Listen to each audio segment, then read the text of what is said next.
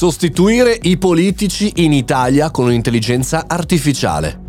Buongiorno e bentornati al Caffettino Podcast, sono Mario Moroni e qui oggi davanti alla macchinetta del caffè virtuale. Commentiamo la notizia del giorno, commentiamo e facciamo dei ragionamenti utili per noi professionisti, imprenditori e perché no studenti.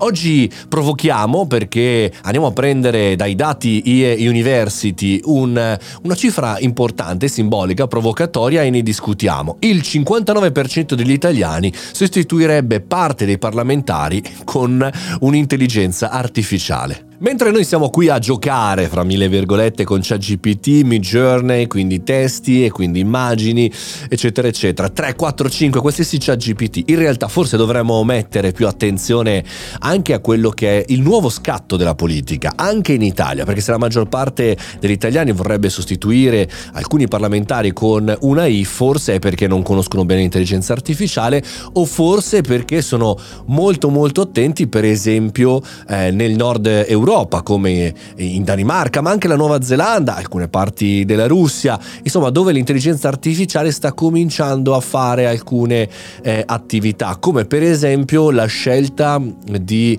eh, mettere un ponte, una rotonda, di posizionare o meno un supermercato in una certa area. Perché? Perché ci sono dei campi di riflessione molto analitici, cioè il numero di persone, il traffico, il fatto che serva per davvero oppure no, insomma tutta una serie di contro bias che noi esseri umani abbiamo e che appunto contro che poi l'intelligenza artificiale non ha e che basa la sua scelta solo ed esclusivamente a dei dati oggettivi. Ma basta questo per fare politica, cioè basta solamente scegliere le cose più oggettive? E se fosse così facile, perché la politica non se ne dota come strumento normativo per fare scelte?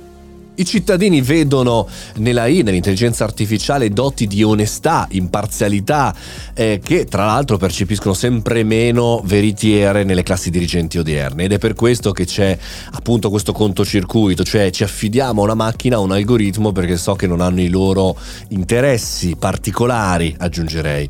Però se poi vediamo anche in realtà l'attuale politica, come è fatta, l'analisi di big data, eh, analisi del sentiment, eh, insomma sono tecniche tecniche, sono strumenti che eh, gli staff dei politici utilizzano tutti i giorni, anche chiaramente in Italia.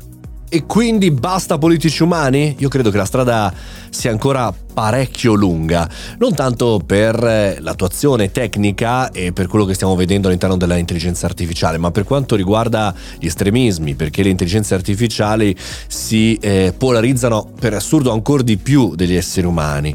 E questo lo stiamo vedendo anche all'interno del eh, podcast Talk Magic in collaborazione con Indigo, lo potete ascoltare chiaramente su Spotify, lo potete ascoltare e vedere anche su Spotify e YouTube, ma anche in realtà nelle notizie di tutti i giorni, perché abbiamo paura di queste intelligenze artificiali perché non sono normate e probabilmente non potranno mai essere normate, perché ormai i buoi sono scappati e dall'altra parte non hanno un buon senso.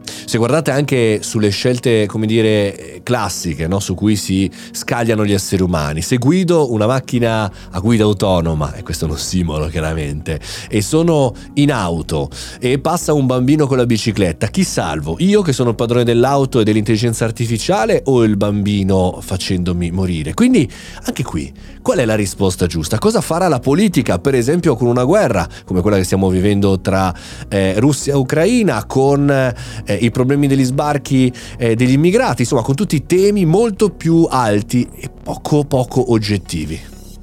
Abbiamo bisogno di esseri umani competenti, pochi ma buoni, quelli che in realtà ci possono indicare non cosa fare oggi, ma qual è la direzione verso il futuro. E questo è il ruolo dell'essere umano. L'intelligenza artificiale la utilizzeremo tutti i giorni, come sempre, ma fatemi sapere anche la vostra opinione. Io sono Mario Moroni e questo è il Caffettino Podcast. 365 puntate l'anno, da più di 1300 puntate ci aggiorniamo sul mondo del tech e dell'innovazione. A domani!